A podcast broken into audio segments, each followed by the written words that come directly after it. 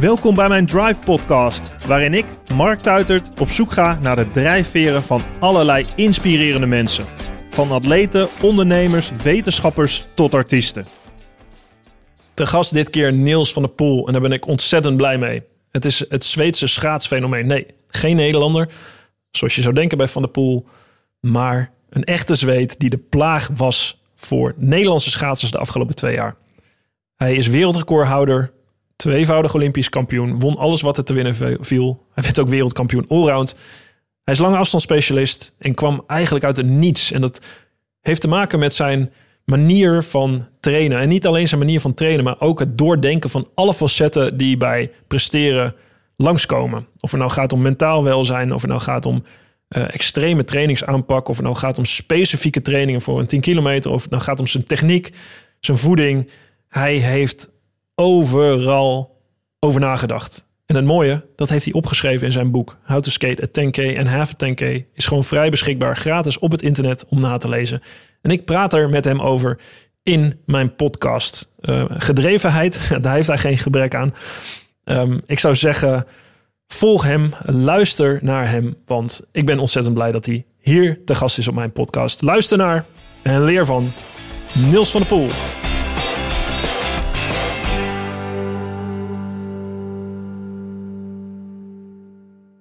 Beste... Vind je deze podcast leuk? Beluister dan ook de podcast Goudspraak. Ik ben Minkeboy. Als voormalig tophockeyster weet ik hoe Olympisch goud voelt. In de openhartige podcast Goudspraak praat ik met sporticonen die straks in Parijs voor het hoogste podium gaan. Over de weg naar goud. Beluister nu de podcast Goudspraak.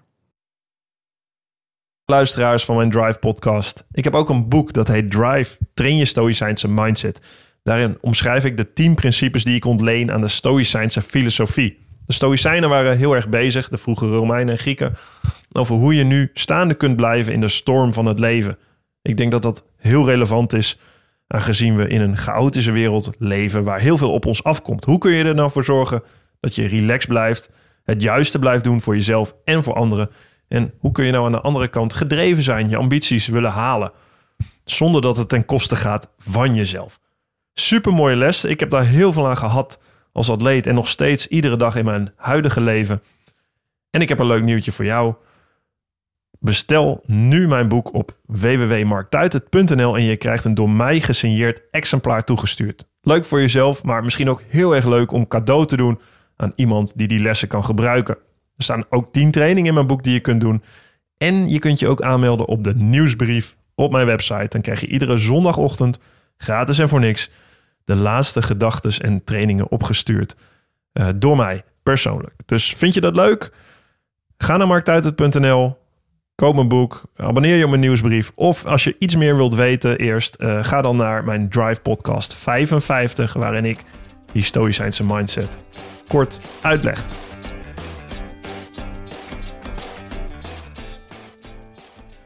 Niels, great to have you on the podcast. Thanks, Mark. The Drive podcast.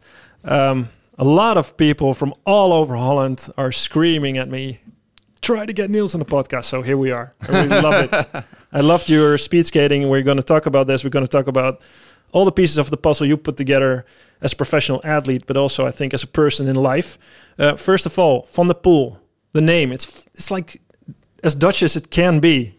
Yeah. Where does it come so. from? What's the family story? Uh, oh, I don't know all the details of the family story, but basically, my grandfather's Dutch. He uh, grew up in Groningen, I think, and uh, came to Sweden in the 50s. And there he met my grandmother, who's uh, actually Hungarian. And then um, they started a family. A Dutch Hungarian couple started in Sweden. Exactly. And that be, that was your father, right? From fa your father's side? Uh, yeah, correct. So, so dad was born in Sweden, but then they moved a little back and forth to the Netherlands. But then uh, eventually they all end up in Sweden. And was there some speed skating link in there or? No not really. Uh, besides uh, maybe a small interest in my grandfather but nothing big really. So there's a swedish uh, sport or a sport that's big in russia and finland as well. It's called bandy. Yeah. It's like ice hockey but a little bigger rink. And i played that when i was a kid and uh, at the age of eight i believe i started uh, actually it was like this the speed skating practice shared ice with the bandy team. Mm, but like in Hamar on the ice rink there? Yeah, yeah, yeah, sort of, sort of. But we didn't have the 400 meter rink. We only had the thing in the middle. So it was a 250 meter rink, and um, after the bandy practice, there was a speed skating practice, and my father was there and looking at me while I was playing the bandy, and he ends up talking to this guy uh, who happens to be the speed skating coach, and uh, when the speed skating coach hears my father's last name, he, and realizes that he has a son playing bandy, he's like, um, "Well, your kid should obviously be doing speed skating instead of, of bandy."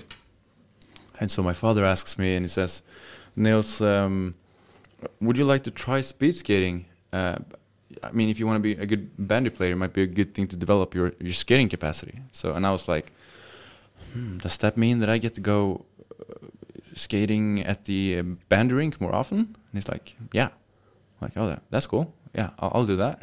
So you loved skating already? yeah, I like I, I like the, the bandy game. I, I like that, and uh, I just wanted to be a better bandy player. So that was really the, the intention as I started. But then, um, yeah, after a while, is you see when I was a kid, I really want to be a pro athlete. That was Why? what I was aiming for. I, I don't know. I was idolizing it. All of my hobbies conducted in doing different sports with friends, of course. Did you have So- uh, uh, examples or s- Swedish athletes you thought of? Yeah, well, yeah, but there was really a mix of them. You know, there was some. Uh, there was this high jumper that I liked, and there was this uh, Stefan Holm. Yeah, exactly. Yeah, that's correct. And uh, yeah, there was a few others within uh, uh, within different sports. Some football players. There was uh, Hmm. so not really. I wasn't really looking up to speed skaters when I grew up. I right. barely heard of them. I didn't really follow the sport at all. It was more like I want to be a professional athlete and a successful athlete. And the speed skating club that I got into in Trollhättan was very elite focused from a young age, and that fitted me. That was what I was looking for. Mean By elite focus, you mean elite at profession uh, at a development level Yeah, to uh, to be elite, an elite to become elite in the All long run. Yeah, exactly. To to develop as much as possible. So when when did you get a grasp of speed skating? What what was the time when you thought, hey, I can do this? Because in Trollhättan, like you said, it was a 250 meter rink, right? so Yeah, you that's correct. You were doing laps there when when be, you became world junior champion. So there must be a time at an early age which you thought, hey, I can do this. Yeah, I think that really started occurring. There was um, was a guy called uh, David Andersson who was uh, in the same uh, speed skating club as I. He was two years older than me, and he started going a little harder and training a little bit more and reaching some successes at, the, for example, the Viking race in Heerenveen. Mhm. Um, I think he got second or third Yeah. at that. For people who don't know that, that's like the world championship for really young, early aged skaters. Yeah, exactly. Yeah. Um, so and, and as he started progressing, I was like, hmm, well, if he can do it, then maybe I can do it as well. So I was starting to chase him a little bit, and uh, I think that was when I started to see a path that could lead to something successful within sports that I haven't seen in any other sport club that I was uh, All right. involved in. So um, you saw the path of, in yeah, front of you. exactly. I could see the path, and I think that was why I chose speed skating uh, before other sports. But how did you become world junior champion? Was it you must have had talent for this? Yeah, so my first Viking race, I got s- lost. I think. oh, really? yeah, so it's it's it- as a as a Dutchman to qualify for the Viking race, that's quite hard. It's a big. Yeah, I've never raced it. Oh yeah, you never raced No. it. Uh, uh, as a Swede, uh, you have to attend. you just have to be there. yeah, pretty much. um, so um, I think at the Viking race, I realized that oh, uh, I'm not as good as I think I am, and I think that bothered me a little bit. And it's a long bus ride going from Heerenveen back to Trollhättan in Sweden. And when you have finished last in the competition and you have that like 14, 16 hour uh, bus ride, and you think to yourself as a 12 year old, like either I give this shit up or I go for it really hard because I don't want to lose again. And I went for the second option there. Um, So that was the bullet that put you on the path of really trying, really doing your I, best. th- I think that journey inspired me. I think uh, you know the event, the uh, the Mhm. Swedish team. The we, we got to stay at a farm place in the Netherlands. I remember if it was maybe the second or third year we were there. Uh, one of the cows gave birth to calf when we were there, and you know we were just having so much fun. There was a pool table, and we were throwing darts and running the four wheeler around, and we just had such a blast with my friends in. It, so it wasn't solely about the speed skating. I think it was more about the community that I really fell in love with. it was building a life also that this could be the life you Yeah, fancied, yeah, I think being so. a professional athlete. So at the junior junior world champion where you be, you won, you you beat Patrick, Yeah, yeah. I Patrick Roest, For the first time I beat Patrick was uh, Junior World Championships in 2014 5K. 2014. You alre- already raced each other, and um, yeah, we raced each other from the Viking race actually. from the Viking race on Yeah, already. Yeah. Yeah, my last time at the Viking race, uh, there were some. Um, I remember the, the guy who was coaching me then. He uh, he was yelling at the uh, changing lane. he was Yeah, like yeah. telling me that I was leading the race with a few seconds, but he didn't want to tell me that I was actually second because he wanted me to go harder because Patrick was so far off that he didn't even bother coaching me against him. So I I, finished, I crossed the finish line on that race, thinking that I won the Viking race as, when I was 16 years old. And I looked up to the result board and I see like I'm three seconds behind. and then Patrick was like, "All right, way up there. well, you would meet there. each other again a lot of times uh, into the future, and then um, you're you're a big talent from coming from Sweden, and we all thought we saw you skate. Hey, this is this this is a hmm, this who is this this guy? He's a Dutch named speed skater from Sweden, obviously junior world champion. Like that's a big thing. Your coach Johan Röjler, I raced with him. He became world junior champion, so you followed in his footsteps. We thought this guy could be it, but then it didn't follow through. Yeah, no. After my so I worked with uh, my junior coach uh, Matthias up until the point of the Olympics in 2018, and uh, Matthias really uh, he really taught me how to train and taught me how to skate. Uh, it was a lot more of an education than it was just uh, um, a training session. It was both of those things. Mhm. And um, I think the reason why I didn't become a better speed skater as a senior earlier on was because I wasn't I wasn't motivated enough to do all the work that was needed. It wasn't that I was cutting corners; it was more that I wasn't pushing it. Now, I think what made me so successful towards the end was that I was not only achieving the training program, but I was always looking to develop the training program, and make it even better and even harder. And I wasn't willing to do that in my uh, young years as a senior speed skater. But you know, did you already know when you were in your younger years? Did you know what it took to become Olympic champion? Did you, or you Uh, think you knew? I, I think I thought I knew, yeah. Um, obviously, I didn't. Um, when I was 12, I had no idea. If you would have told me when I was 12, this is what it's going to take, I would have gotten out of there quickly. have done something else.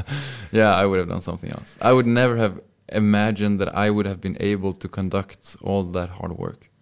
It seemed uh, too far off to be able to do Mm. that. So in the beginning, I was uh, happily unaware of the challenges that was ahead of me. Happily unaware. That's a great term. And, but you uh, won the 10K and the World All-Round Championships um, in Amsterdam after the Olympics of 2018. So uh, uh, the Olympics weren't going, I think, like you wished Yeah, they would go.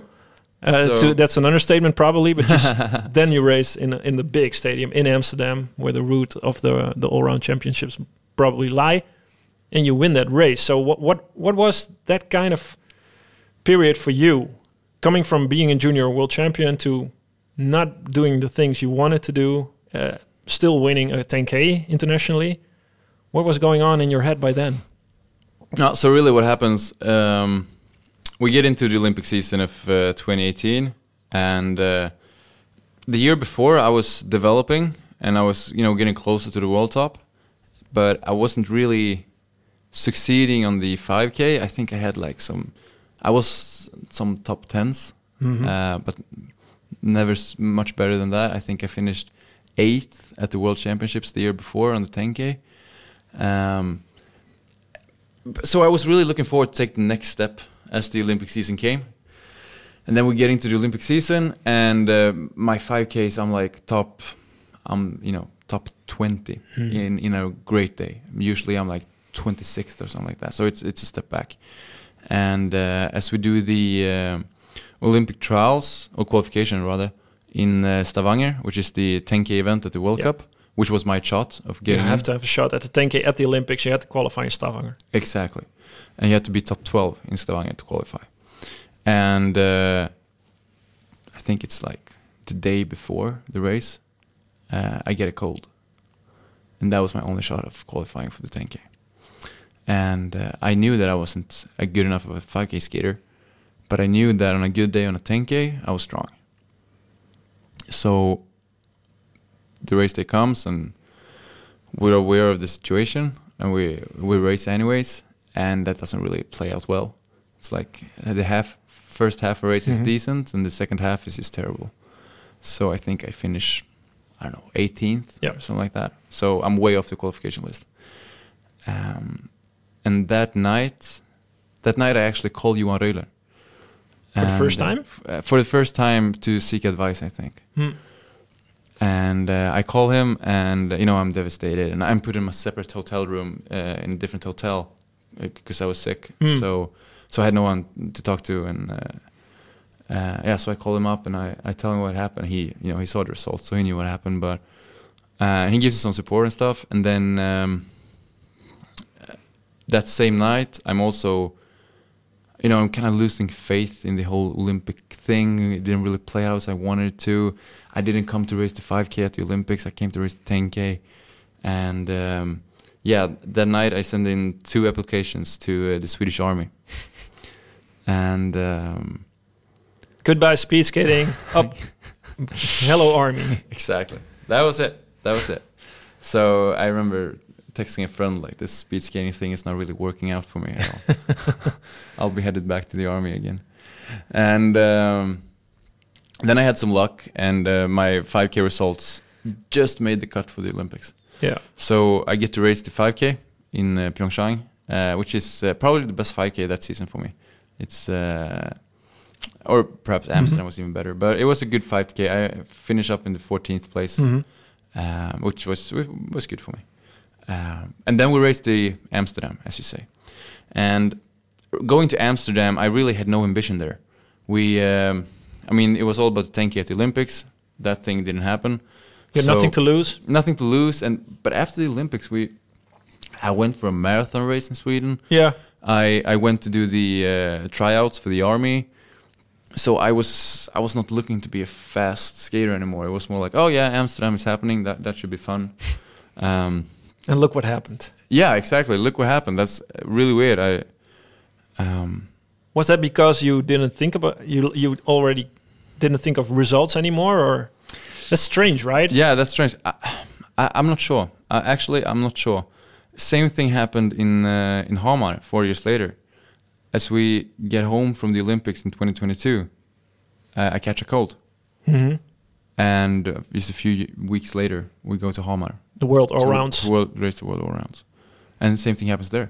I'm in incredibly good shape. Um, I, I'd like not to think of it as a mental Mm. thing because I, I honestly don't believe that it was. I I rather think that it was a luck of circumstances where I'm used to racing in the 250 meter rink in Sweden. Mhm. We don't we're not used to racing the TL perfect conditions all the time. So I think I do better technically than others do on worse ice. All right. And I also think that my my strong point as a skater has always been uh, threshold or aerobic ability, and the races get a little longer as you race outdoors. Yeah. I think that's also get a little tougher so it plays out for you. exactly. and we'll get there me. for the ice part, but I want to go there where you've already gone, uh, the end of your whole career, because you say you quit. You But quit. I think I think before we leave, before, Yeah. before we leave Amsterdam in 2018, there's an important thing there. That I win the 10k, which is a little lucky. There's a Russian guy who actually finished before me, but he gets disqualified. Sverre Lundefell, Pedersen. And Sverre Lunde fell exactly, and that was quite rough because we were training a lot together that year. So it was like I have my the biggest success of my career, and Sverre is about to win his you know first world all round title, and he fell, and I'm like confused in my feelings and everything. But however, that was as I went into the army for a year after that. That result of winning the 10k in Amsterdam, that was kind of, you know, the receipt for me saying, what you did actually worked pretty good. Mhm. So it gave me the confidence of what I was doing. So if you thought probably if I can do even better, put in more hours, put in more work, I, I can. Was that the confidence you needed that you could also win interna- in an international level? You don't have to play for a 10th spot, but you can win it. Exactly. All yeah, right. Definitely. It was the proof that if I can just, as you say, do what I'm doing a little bit better, then I will be the best. I don't have to find out what the others are doing. Well, to, to bring it to you and to the to the listeners, that worked out pretty well because you became Olympic champion, raised world records. You became world all-round champion, twice Olympic champion, five and 10k, and uh, we'll we'll get there. But um, what I want to start off with, uh, from the viewpoint from your book, after you've become Olympic champion on the 10 kilometers, you uh, release your thoughts, your training program, everything you've did for all these years, and I'm like fascinated by this because it's how to skate a 10k and half of a 10k. That that's title already says enough. Like you're a 10k skater. That's all you've been training for. That's all this. There's so much wisdom, so much training and knowledge, so much mental psychology behind it and knowledge. You're 25 years old. You pack that into a little book. And that's what I want to uncover with you right now. You write in your book, you have pieces of the puzzle which you need to put together. So, and the, those pieces of the puzzle, it's about threshold, like you said, speed, strength, technique, material, nutrition, recovery. Huh? A lot of professional sport at elite level is getting that right on every every single level, and you did that, and you wrote about it beautifully, I think. So to go there for the first time, what it's you've been in the army one year. In 2019, you start your program up to uh, 2022, uh, the, the the Olympics. How did you start off with? Was it with the ambition to to win gold, and what what are the ideas behind it when you started in 2019? Was it was it the plan? Boom, we go there after after three years. We have to be on the podium. We have to win gold. Yeah. Yes. yeah, it was simple. I remember um, for three years. Yeah. Thinking before what because you didn't the first year you didn't even did you skate? You didn't race. No, I didn't race. I skated a few sessions. Uh, like maybe I skated ten times the first winter. Break the puzzle down for me. Where do you start? So we had the idea that whoever practices the most on skating in race speed will be the best at that. Seems logical. Exactly. Seems really specific race speed. Exactly. Specific race speed. And and for a 10k that's laps 30 Yeah, 30.0. That's what we need to do. We need to be able to conduct more 30.0s than any other speed skater has ever conducted the last few months prior to the big event. Oh, that's a big yeah, that's something else. You say here, the prior, the four months prior to the event, you have to clock in those hours on specific speed. Exactly. All right. Exactly. So not because it, it doesn't matter if you're good at it two years before, because that's not the competition. The competition is the competition. That's 6th of February in 2022. Mm-hmm. So that was basically the idea. And so four months prior, we started to do lots of heavy work on speed according to the race pace. Prior to that, we only needed to be able to do two things we needed to be able to skate a lap of 30.0 and we needed to have the recovery to be able to skate it as often as possible. Mm-hmm. And the better the recovery, the more we're going to skate it, the better we will be at it.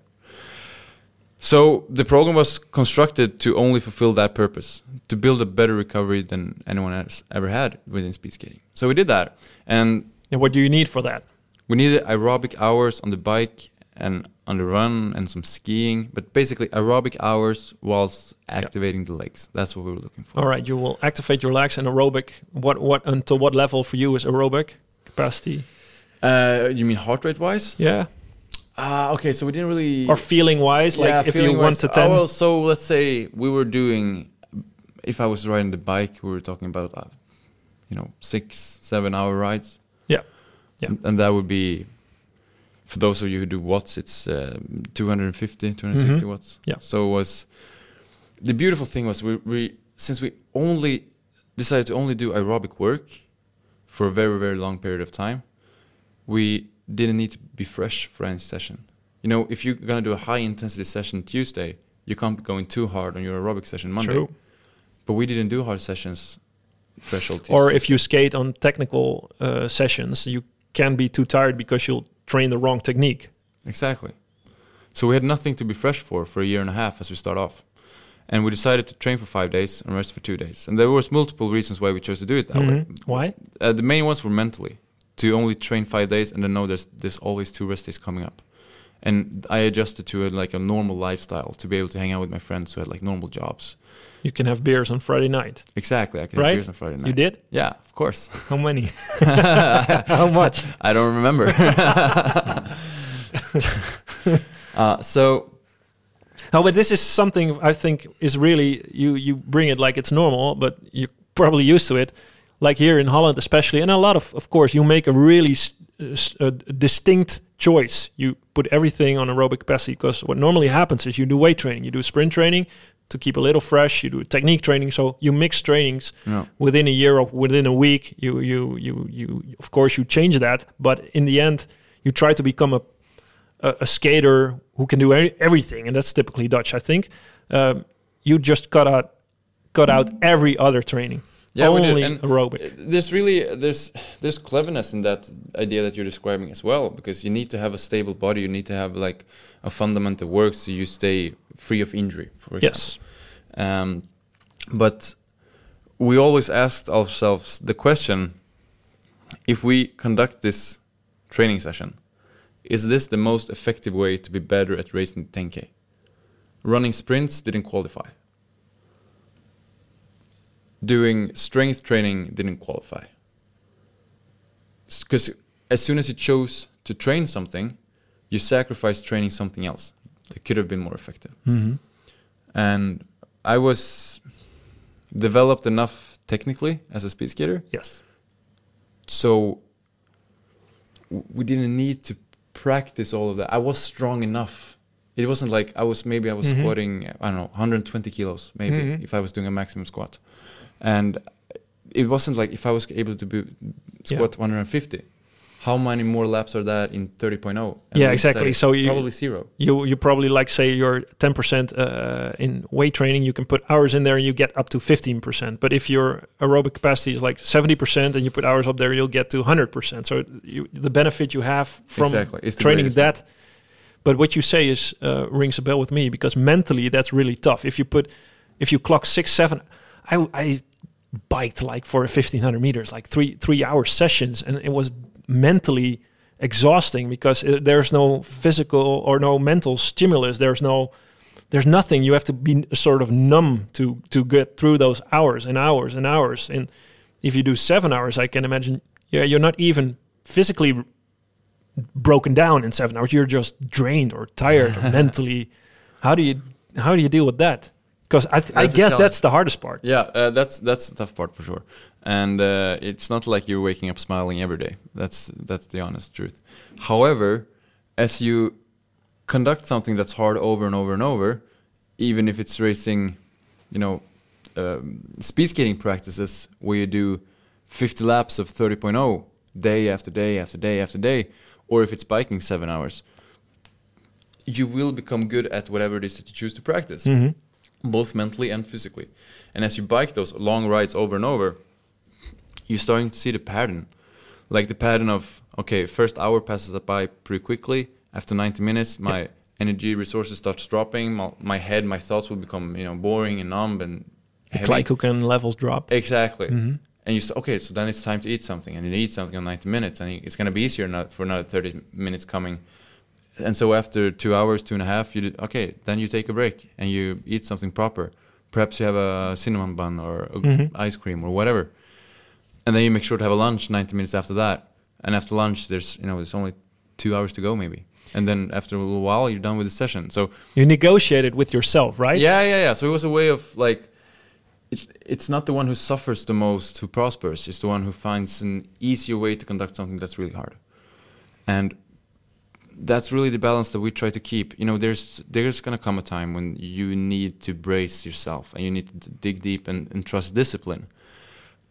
But if you always trust discipline and you always, you know, knock your head against the wall, you're gonna have a lot of headache Yes. and we try to have as little headache as possible while still conducting the most efficient training session. So you had to find a way to keep yourself motivated to clock in the hours, Exactly. to not that was go numb. that was a tough challenge, but in the beginning, it's really hard to do those seven-hour rides, and you really need to bribe yourself. How? Oh, you know, it could be whatever. It could be um, yeah, food, for example, is a good bribe. Uh, another good bribe is to um, realize that if I live my way in this manner and I really give it my all, you realize, okay, then I can become someone that I am not today. I will become, yeah, what could that be? And then you start painting that picture of yourself in the future and you make goals that are not only directed to your speed skating career, but to your life. And you try to align your life goals with your speed skating goals and you see how they benefit from each other. So you paint a picture of what will my family relations look like in four years if I conduct myself to this type of living and my family relations and my intimate relations and my economical situations and how will my alcohol and drug habits be in four years if I conduct myself in this manner? And you start Did you think about all these things yeah, when you were 22? yeah, 22, 23, yeah. Well, And then when you, as you paint that up, yeah, hey, this this this is not this is this this this makes you a phenomenal, I think, and and quite typical because a lot of athletes, especially younger athletes, um, don't think of the way they develop as a person. So in, interpersonal relationships, like you said, hey, you do the the training schedule you do with a weekend off, five days of training, so you can have beers with friends and family. You take that into account to stay mentally sane, to live to live a good life next to training hard, right? exactly, yeah, So you, that's what you mean when you develop a, a, not only a speed skating program or a training program, but also a life's philosophy to to incorporate the things that are important to you in within your life, within being an athlete. exactly. And then you, I mean, they must align in some way, and then you gotta make compensations and such. But uh, yeah, we tried to paint a broader picture of a life that seemed a lot more meaningful than only doing a cool race every four years. And uh, that was one way of staying motivated, and one way of feeling like doing those hours and trying my best was a genuinely good idea. A genuinely good. Okay, explain.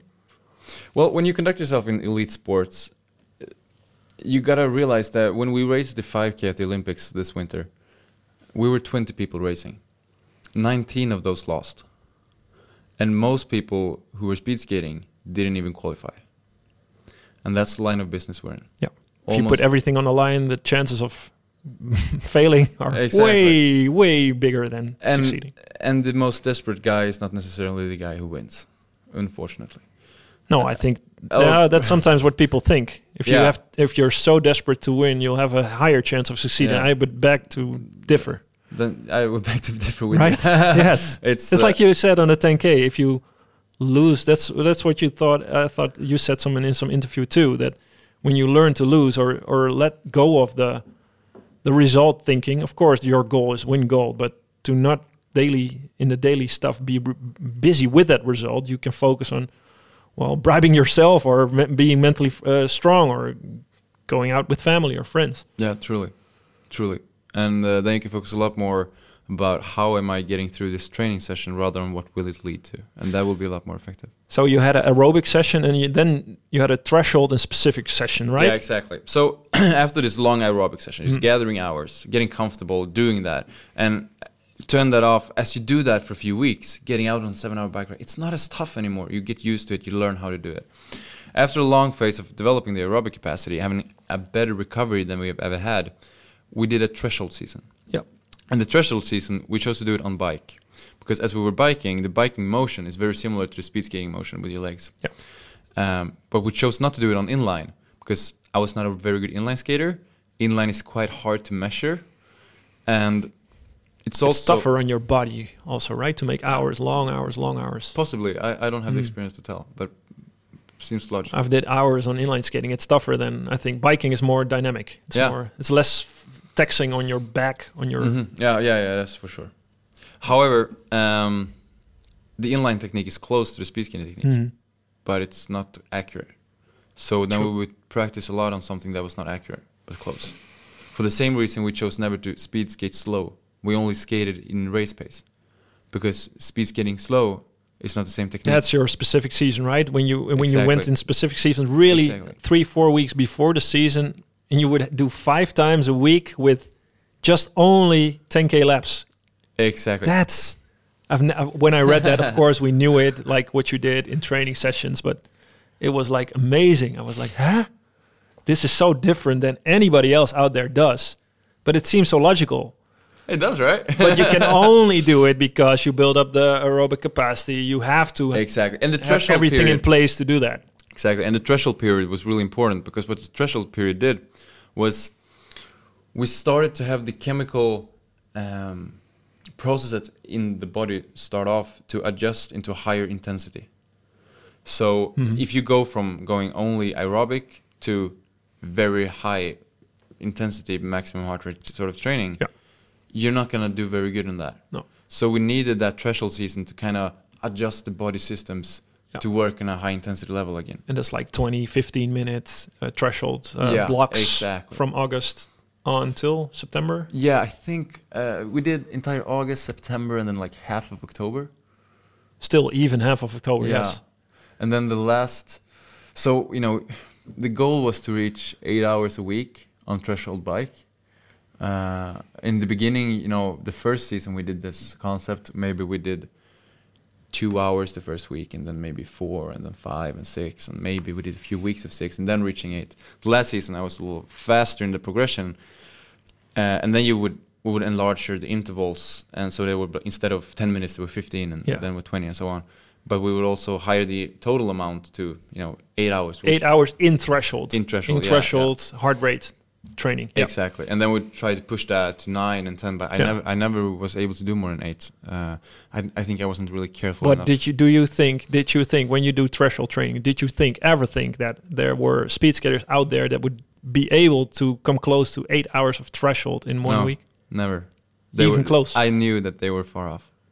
Was that something that motivated you too, or Yeah, s- yeah, gave you a lot of incredible. Yeah. confidence? Yeah, that was incredible to be on that bike and you know conducting those sessions, knowing that there's no other speed skater in the world who can do this. Because people who are listening who don't know what threshold training means, it's like, well, you go up to you're not in the red zone, but you're not far off. So it's yeah, you can keep it up for an hour probably in threshold. So you you you divide your training in blocks of 15, 20 minutes like you did, and combine those two with rest in between with easy cycling. So if you combine all those blocks, you come you want to come to eight hours. That's Yeah. that's we insane numbers. Yeah. Maybe not for a, a, a cyclist or even for a cyclist, I think, but especially for a speed skater, that's unheard of. Yeah, yeah, I think so too. And uh, the inspiration we draw from uh, a Swedish skier called Johan Olsson, who did six hours a week. So that was the goal when we started off. We said Ah. "S- we're gonna do six hours of threshold a week. That's the goal. How did you know that? Was that Johan Röjler? uh, no, I just uh, I just called him up. I got his number, so I called him and asked him. Wait, why? Did you know about his threshold training, or did you just no, ask I him? just he was a successful skier. Hey, you're a successful skier, dude. What do you do for training? Yeah. you did that. Yeah. yeah. That's so funny. Actually, I, I texted him uh, the day before, and he replied, and he's like, uh, "Oh yeah, cool. I'll I'll have a chat with you." And then uh, I tried to call him the next day, and he didn't answer. So I went for a run, and one hour into my run, he called me up. So I was I was out in the forest, so I was just sit down on a tree and just uh, put a jacket on, and I would sit and talk to him for an hour doing my uh, running session. And after that, he had to go to a meeting or something. So I was like, "Thanks for the hour," and then Cool. we hang up and All right. yeah, that was an incredible talk. That that really affected my career. So that was cool. Ask questions to great people. That's uh, good lesson. yeah, Ask questions. good lesson. That's what you're doing, Mark. yeah, yeah, I do that. I love that. There's so much uh, knowledge for so many people, you know. Yeah. For you too, if like that's and like you share it with your book. I think that's amazing. That's great. So back to the the, the ice when because how do you keep up skating 30 uh, laps like for people who don't know I skated laps of 30.0 and that's like fast. You feel that in your legs. You feel it in the corners. You feel the pressure mounting. Uh, it's hard to keep up. It's fast. So how how would you start a training like that? Because there's also a part in your book which you talk about technique. Uh, you, you start to lean into the corner and really try to well, fall into the corner almost with with not with a higher knee uh, angles not not that low of knee angles that well we're probably used to i'm used to as a 1500 meter speed skater so you adjust everything technically mentally physically towards skating that 30 Yeah. O's Exactly. You will become good at whatever it is that you choose to practice. And we practice skating the 10k. only 10k only 10k So But we did a few 5k sessions as well. So those were 29.0s. and how easy did they come when you were on the ice Uh, that really depended on the weekday. Was it a Monday? They came easy. Was it a Friday? They were really tough. But the hardest days to conduct was usually Wednesdays, I'd say. Because Monday sessions, you're fresh. Mhm. Tuesdays, I was also kind of fresh. Wednesdays was in the middle of the week. I was not fresh anymore, but I knew that there was a long run to get to Friday. And the goal during the week was never to conduct my I, my my goal was never to do my best. My goal was to do my best over a 5 days period. And that's a different thing. If I would have gone, you know, giving it my all on a Monday session, Yeah. Tuesday You would would not kill the good. other. Yeah, like so exactly. interval training. When you start eight intervals and the first two you do too fast, you can Yeah. you kill the other six. and the week was the same way. Mm. So we re- really had to learn how to do the session. So the session would be good, you know, like you say, don't Mhm. kill yourself in the first set, but also so the week would be good. The goal was to conduct as many laps as possible during as many weeks as possible. Yeah, not do faster laps, Exactly. do more laps. Exactly. How many laps? I think you said. So I think we did we did 48 a session, and then we did that five times a week. So basically, we skated, Up. and then there's some accelerations added to that. So we basically skated 10 10 k's a week in five days. five days. Yes. Yeah. Ten, oh man. And then uh, the first time we heard of you is was when did you break the the track record in Inzell? Then yeah, exactly. Yeah, that was the first race. Was it the first race you did? yeah. After Amsterdam, the first race I did was uh, it was a time. so you trial. were already already training for over a year. and a yeah, like year? a year and a half approximately, Yeah. and I had been doing ice for maybe at least two months at that point. two months. so Two you haven't half, skated for two two, or half, three years, and then you Yeah. did two months. But the funny thing I thought was when I read it, read your book, you did a track record, but you were also aiming at a world record already. Uh, you had, uh, I Yeah. think, three So- scenarios. Yeah, so leading up to that race, uh, we were training in Trollhättan on that 250 meter Yes. track, and we didn't really know how to. The results we had on training on 250 meter track, we didn't really know what they resulted in on a 400 meter track uh, in a good competition setting, in a top shape and so on. We didn't have that data yet because we haven't trained so uh, monotonously Mhm. and statistically um, earlier. So we didn't have the data. So we were just kind of guessing here, and we knew that we were really strong and we were quite convinced that I was the best 10k skater in the world prior to that time trial. Uh, no one else knew that, of course. Uh, but no, we have some 10k skaters like Ted-Jan Bloemen, world record holder, uh, Jorrit Bergsma. yeah, no, I, I was pretty confident that I'm the best right now at that point. And we go to Inzell, and uh, we had to do that race. We didn't want to do that race actually, but we had to do it to convince the Swedish Olympic Committee that I was performing on the level specifically on the ice as we were saying that I was. Um, because we had good numbers on the bike and we could show them the training diary and all. But they needed to have a result so they can give us funding to conduct the Qualify season. for Olympics. Yes. Exactly, and uh, and this was the COVID season of uh, 2021, so Yeah. it was a really weird season. However, we get there and we have no idea where we're at, and so we had three scenarios. First scenario was world record. Mhm. Uh, second scenario, I believe, was oh, so that's a 12:33 at the time, I Mhm. think. Uh, or 12:34, I don't remember. You enter a training race with a world record schedule by not skating two and a half yeah, years. and then we had the uh, like the uh, 1240 something, and then we Yeah, had the track record of 1248 or whatever it was. Uh, however, um, no one else in the arena knows that we're going this hard, and a few of them know who I am. I Mhm. had some friends who were there, and I said hi to again and stuff. But you know, there was a lot of kids there who never seen me before, and a lot of guys, you know, taking the times and the starter, and like they had no idea who I was. I, I you know, I was once I won the 10k at the Yeah. World Solar. No one cares about that. Ah, a nice guy. Yeah. Doing some laps. Yeah, Okay. exactly. So I do a 5K the day before just to qualify for the World Cup. I had to do like a 640 or whatever. Mhm. So I do, I think I do like four laps of 10K speed. Mhm. So four laps of 30.0, and then I just do like 32s and I get Oh, to yeah. finish. Um, and then we go for the world record slash track record slash Swedish record, whatever, the day after. So no one expects this. You know, a guy Yeah. doing 6'4", 40, is, uh, he's way off. So I start doing my 30s, and we didn't really know where it's going to end up. Am I going to go down in lap time or up? And to this day, that was the toughest 10K I ever did, I think. It was so hard. I was racing on my own, and I had positive splits all the way. Mhm. Starting off at 30.0, and I ended up with 31.0 All right. Yeah. and it was just a struggle all the way. I remember halfway, I'm like, holy, I'm gonna do this once more time before I get to the finish line. It was, yeah, and all all the schedules we had, all the expectations was like just out the window. And I remember my last two laps, I was thinking to myself, well, could I at least just break the track record? and I crossed the finish line, and we, we did You that. did. And I was really happy about that because it was such a killer of a race. Like I was, I was in pain. And we were uh, in Holland for, huh? Hey, he's back. That's a good thing. That's a good thing. It was so cool because during that race, Yeah. when I was starting off on those 30.0s, like uh, just a few people looking at me, like, he's Mhm. racing the 10K. What is he doing? Like, Yeah. idiot. That's then, not like- something you do for fun. and then, like, ha- halfway into the race, people are like, oh, he's still keeping those 30s. Like, he's quite serious about Mm. yeah, this. yeah, like- yeah. And then at the end, people start sharing, you know, and they're like, "Oh, this is a good race," you know. And then we break the track record. I actually told the guy, Mm-hmm. it was a guy from my federation who um, sent in my application to race. I told him like, "Tell them we're gonna break the track record, so they know of that." So Yeah. it's nice. He didn't tell them. That's funny. And how did you? Well, because afterwards, well, you broke through in a big way. Um, you became the favorite to win Olympic gold. And how how did you work up to those last weeks to the Olympics? Because it was COVID. It was like really tense. Also, the situation with I, th- I, saw, I think I saw you in.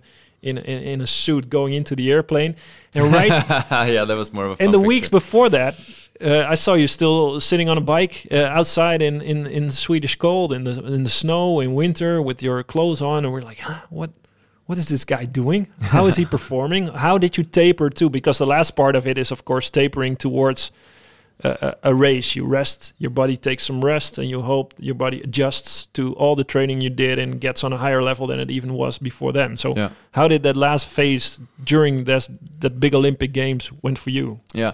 So I'm not gonna say that the tapering, the tapering up until the Olympics, it was if it was not a big failure, but it was a failure. The tapering up to the Olympics was not as we expected it to Mm. be. So basically, what you do when you taper is you go into a really, really hard, high intensity training period. Yeah. And uh, we dropped the aerobic hours throughout tra- threshold season. We dropped the aerobic hours a little bit. Specific season, we dropped aerobic hours even more and tapering we drop them a lot just so you don't spend any energy on anything that's not high intense basically Yeah. so we get into those last i think we estimated a 10 day period or something like that and used to be fresh when we started it off instead of doing two days of rest like we normally did Mhm. we did three days of rest which made me recover even more Mm-hmm. and you know that's kind of a taper by itself to rest three days that kind of brings you up a little bit Yeah. so what happens as we go into the, the tapering phase is that i'm very well rested i started going for a 5k session which was you uh, feel great, Probably. I feel great Yeah. you know it's the- Rested. yeah olympics coming up this is the last push Yeah. i'll go out there and i conduct the f- you know conditions in Inzell is not great at the time but i conduct a really really good 5k set so there's laps of 28 high And I'm the king of the world.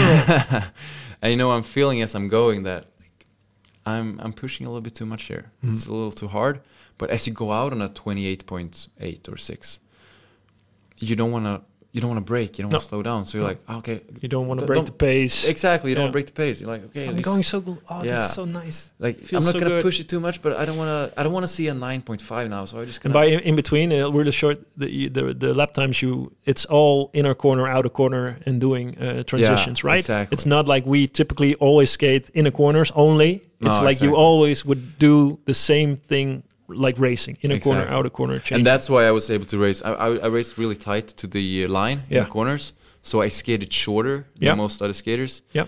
Uh, I think uh, maybe 50 meters even or Yeah, something like that. that's Something quite a lot. So on I a w- 10k, it's a I wasn't really that much better than them. I was just skating shorter. just that was the whole secret.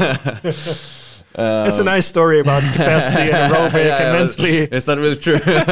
You just cut the corner, man.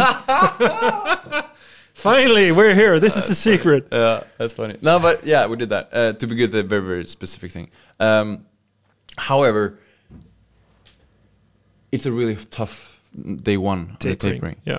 Uh, they do day two on the tapering. It's not good. I'm tired from day one. You know what I said earlier about being able to conduct a good week and not a good session. Mm. Th- I didn't play that out well at all. So I think day three of the tapering, I do my warm up and my pulse response on the warm up, and my f- general feeling is not good. So we just stop. I call my coach. Uh, he's uh, he's he just became a father uh, d- during this period, so he was home in Sweden. I had my assistant on uh, on spot. Me, Joel or Joel, exactly. Joel, yeah. Joel Eriksson, he was there. So I talked to Joel and I call up Johan and uh, uh, and, and we pull the plug and we, we stop and we rest for two days. Well, this is well, this is a major decision because normally, if you would think, "Oh, hey, I don't feel that good, I don't feel that great," but this is the plan going to the Olympics. I have to do this session, man. I can't. So you, that's a radical decision probably to make for a lot of people. You take another two days of rest because the session is not really starting off like you wanted to. Exactly. All right. So we take another two days off. We needed to end the tapering good. That was the goal to Mhm. end the tapering good.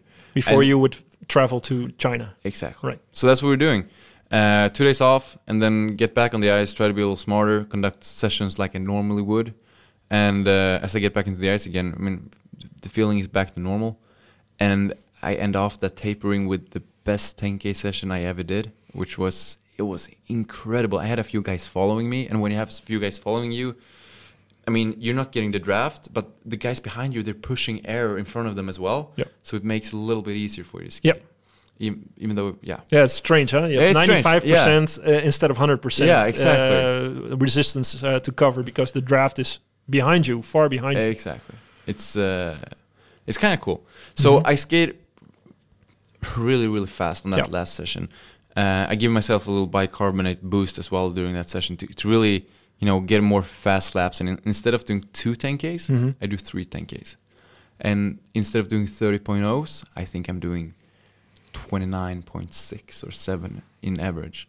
So that was the last of January. The 10K at the Olympics was the 11th of February. Yeah. So approximately 10 days before the Olympics, I conduct three 10Ks on practice in world record world record pace. Yeah, Uh, so that was like you're f- oh right. I'm Yeah. ready. I'm ready. but you still have a five k. I'm ready. Yeah, between. exactly. We have we have a 5K coming up, but I'm ready. I'm All right. I'm where I want to be. And so we travel to China. I think actually we take one day of rest and then we travel to China. Because when you travel, you can get sick, and you Yeah. didn't want to travel when we were so tired. We wanted to have that extra safe day. Yeah. So we take that and then we travel and we get to China, and we know that there's no use of doing ice after a long travel. Technically, you're not there. No. Uh, a little bit due to jet lag, Mhm. but I did most of the jet lag transitioning in Europe. So Oh, I yeah. started going up 4 a.m. Yeah. just to adjust to it and going to bed really early. So the jet lag wasn't a problem, but we had major problems with adjusting to the technical. Ice difference. I, not Right, as different, but long travels make you technically weak. Mhm. I can't really explain that. Yeah, I It's know what you mean. It's just an experience, and yeah. yeah, yeah. there's no way of Here, explaining. the it. tension on your body is a little yeah, different. It's, it's just Yeah. off. The Yeah. timing is it's Timing is off. Tension is different. Exactly. So we didn't skate the first few days, and that was uh, according to plan. And then we started. How many days did you skate in those ten days? Actually, like two or three. what? I think I think we did the first session when it was Hmm. maybe four days to go or something, Yeah, yeah. or three. I, I don't remember. And me and Johan, we were so focused on resting after the tapering, so that the body would really re- recover, Yeah. so that I would be in maximum physical shape for the 5K. And um, the problem is that I'm technically off Mm. four days before, three days before, two days Two before, The day. the day before. I'm not there. Mm. and we know when we get off the ice on that last, last practice before the race that this is this is not it. And I what was- mental state were you? You know, I was good at accepting the conditions that were Mm. and making the best out of them. I think I learned that in the army. But we were not at a place we wanted to be. And we knew, I mean, during that season, we won 5Ks by five seconds Yeah. in Poland. And uh, I think the least, the smallest margin we had was when we actually broke the world record in, uh, uh, that was in Salt Lake, I think. Mm-hmm. Salt Lake. Uh, and that was 2.5 seconds or something like that, too. Ah, Something. that was like a few that. seconds. I mean, that was a good, good It- gap, you know. It was different on the Olympics. It was different on the Olympics. Half a second, something like that. yeah, Six something like that. seconds? Maybe, yeah, I don't know actually, but something second or half a second.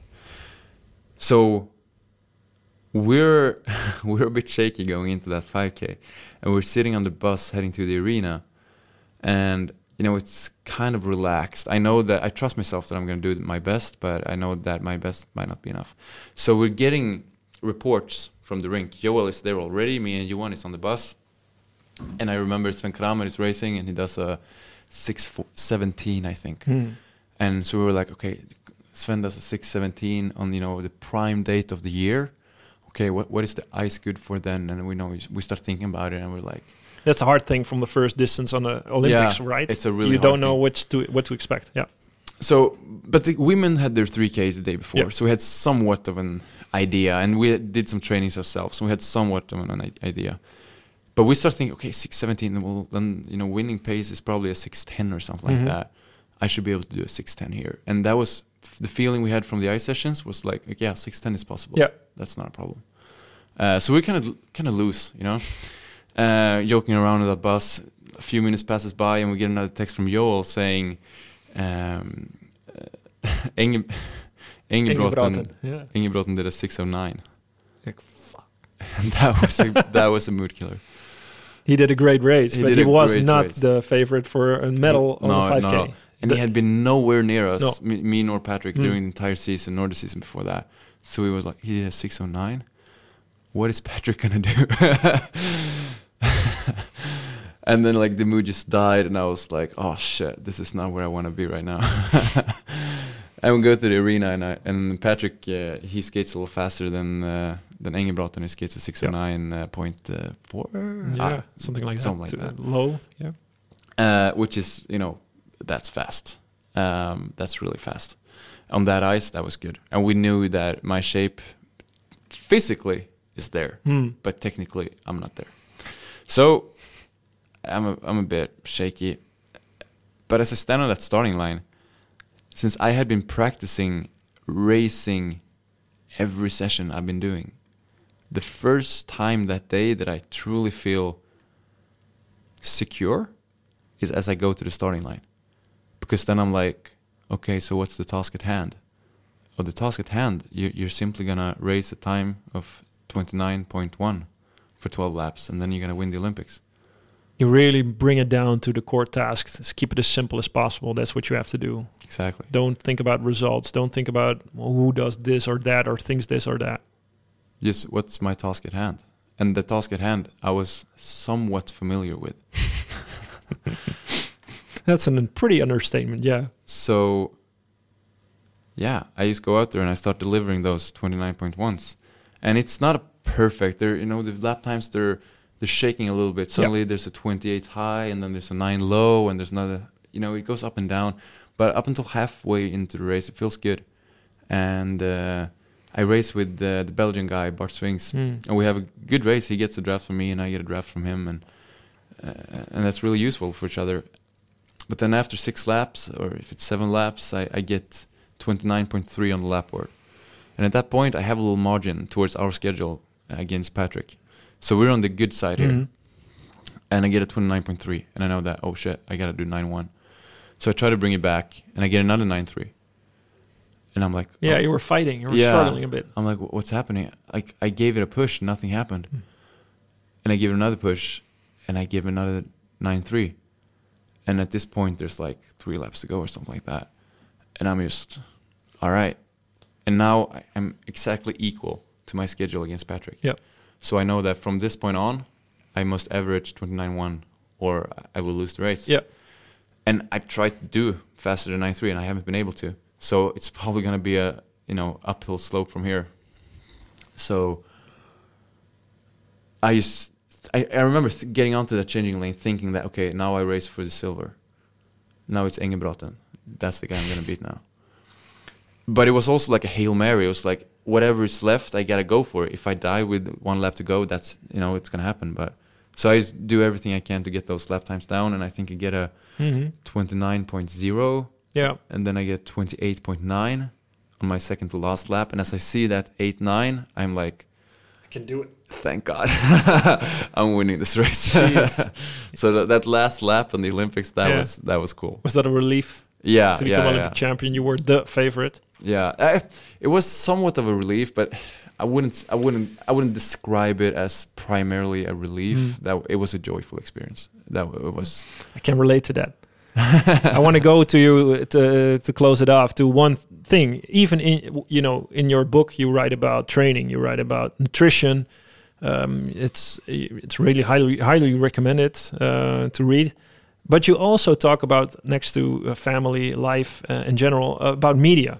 So you're really aware of what you're saying, what you're doing, how you're. You say in a quote, in a, I quote on you on, a, on an interview, I'm an athlete, a performer, an artist, and an entertainer. It's my job, fundamentally, huh, to be coherent with their job if you talk about journalists.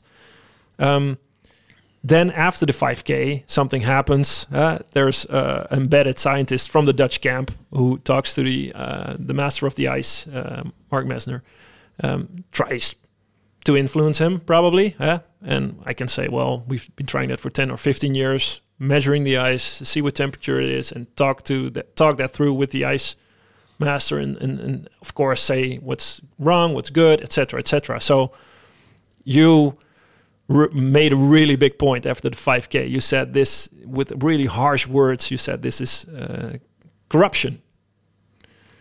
What what what did you really mean that, or was this? you being really aware of, or was it both? You being really aware of what your words uh, would bring out to in the Dutch camp, probably, or in the speed skating Uh. I'd say it was both, for sure both. Uh, so we discussed a little ice conditions earlier, yeah, and different ice conditions suit different skaters better or worse, and you usually become good at whatever it is that you choose to train.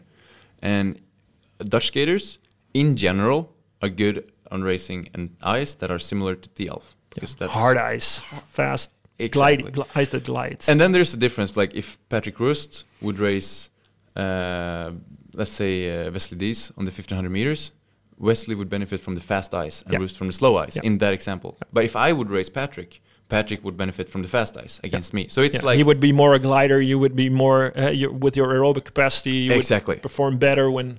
the ice is worse. Going Exactly. So it's not like one ice benefits No, Dutchies exactly, yeah. and one ice benefits the other. It's not Mhm. like that. But in general, good ice benefits Dutchies because you're used to that. Yeah.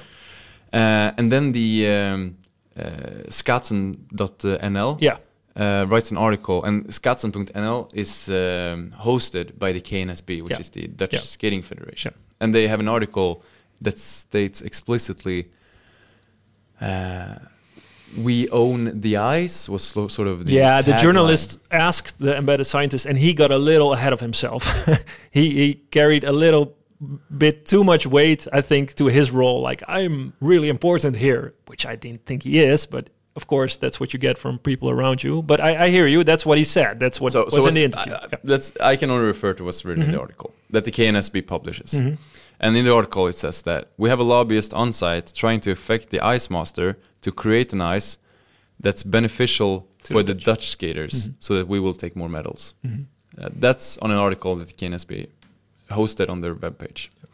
Uh, so what the KNSB is saying here, even though it was journalist who wrote it, Yeah. and and uh, It's not actually Ice- the KNSB saying that, I think, but yeah, that's what you. says it. That's how you read it. Yeah. yeah, exactly, and all of those Mhm. those both people are on the payroll from the KNSB. Mhm. So it's Yeah, yeah. it's easy to confuse them with the KNSB here, right? Um, and as they state on their webpage that they're trying to influence competition staff and bragging about it, Mhm. That's dangerous. It was a really stupid interview. Yeah, it was a it was Yeah, a terrible article. stupid thing to it say, was yeah. a stupid thing to say. It was a yeah. But you could also let this go. You could also let this go, exactly. Whatever. I'm Olympic Exactly. champion, five kilometers. Exactly. What do I care? Exactly. You and I knew it. I knew I was going to win the 10k anyways. So it wasn't. Sorry, Yeah, yeah. but you probably were. Yeah. yeah, I probably were. However, I don't mean to be cocky. It's just No, no, no. It's it's okay. So in You my, have to think in like my, this. In, in my in my role, it was I was the guy who had the influence over the Dutch media. I was the guy who were the front figure of my national Olympic team in Sweden. Yeah. Uh, and one of the front figures for the speed skating event at the Olympics. And then the biggest uh, competitor uh, nation nation within our sports publishes this. It's like well, we have to talk about this. If we don't talk about it, if I don't talk about it, there's no one more accurate to be talking about it. No one else has the platform or the words to talk about it mm-hmm, like mm-hmm. I could. So I felt that it was my responsibility to bring it up. So this did not become the normal picture of in a way that our sport developed. Because mm-hmm. as soon as we start trying to affect competition personnel, then where's the end of that? Yeah, yeah. Are we affecting the starter, the timekeeper, the guy who judges the corners? Like, where does this end? Yeah. And I think for those who read it, who weren't Dutch, it was like, what's what are what's going on here? What's mm-hmm. actually? Well, the Dutch are reacting more like you were, like, Yeah. yeah, yeah, we say that, but we don't mean that. But then we have a guy measuring the ice and talking to the ice mm-hmm. master, and we're like, yeah, Of course, but Like, this is also a game, help right? me, help me here, right? This is also a game with within countries with with high pressure situations. This is also a test with uh, with you with a high pressure situation and see where the cracks are. Where are the cracks coming from? If you put pressure on the situation, and I think you you you really feel like this, and you explain it, and that's what you write in your book too. That's why you shouldn't stop speed skating, but, uh, but still continue and continue because I loved it. I was a commentary for Dutch television. Man, this is yeah, so. and when you when you we You planned should it, you should stay, man. You should just go out and train again. Come on, Oh, thanks, Mark. come But- back, come to us. You're here in Holland. Do it. And so, and then the, of course there was multiple reasons why we planted that. We planted that article within Swedish media, so they would bring it up on the press Yeah. conference. That's how it happened. Yeah. And uh, we did that because we wanted to, you know, give a good punch in the face to the KNSB Mm-hmm. uh, because we saw a problem with the article, and uh, we had a press conference and we didn't really know what to talk of. So it was a good subject. Yeah, that's where the entertainer comes in, right? Yeah, yeah, really cool. But after the event, you also donated one of your medals to a Chinese political prisoner, right? Yeah. Um, that's that's the statement you also wanted to make.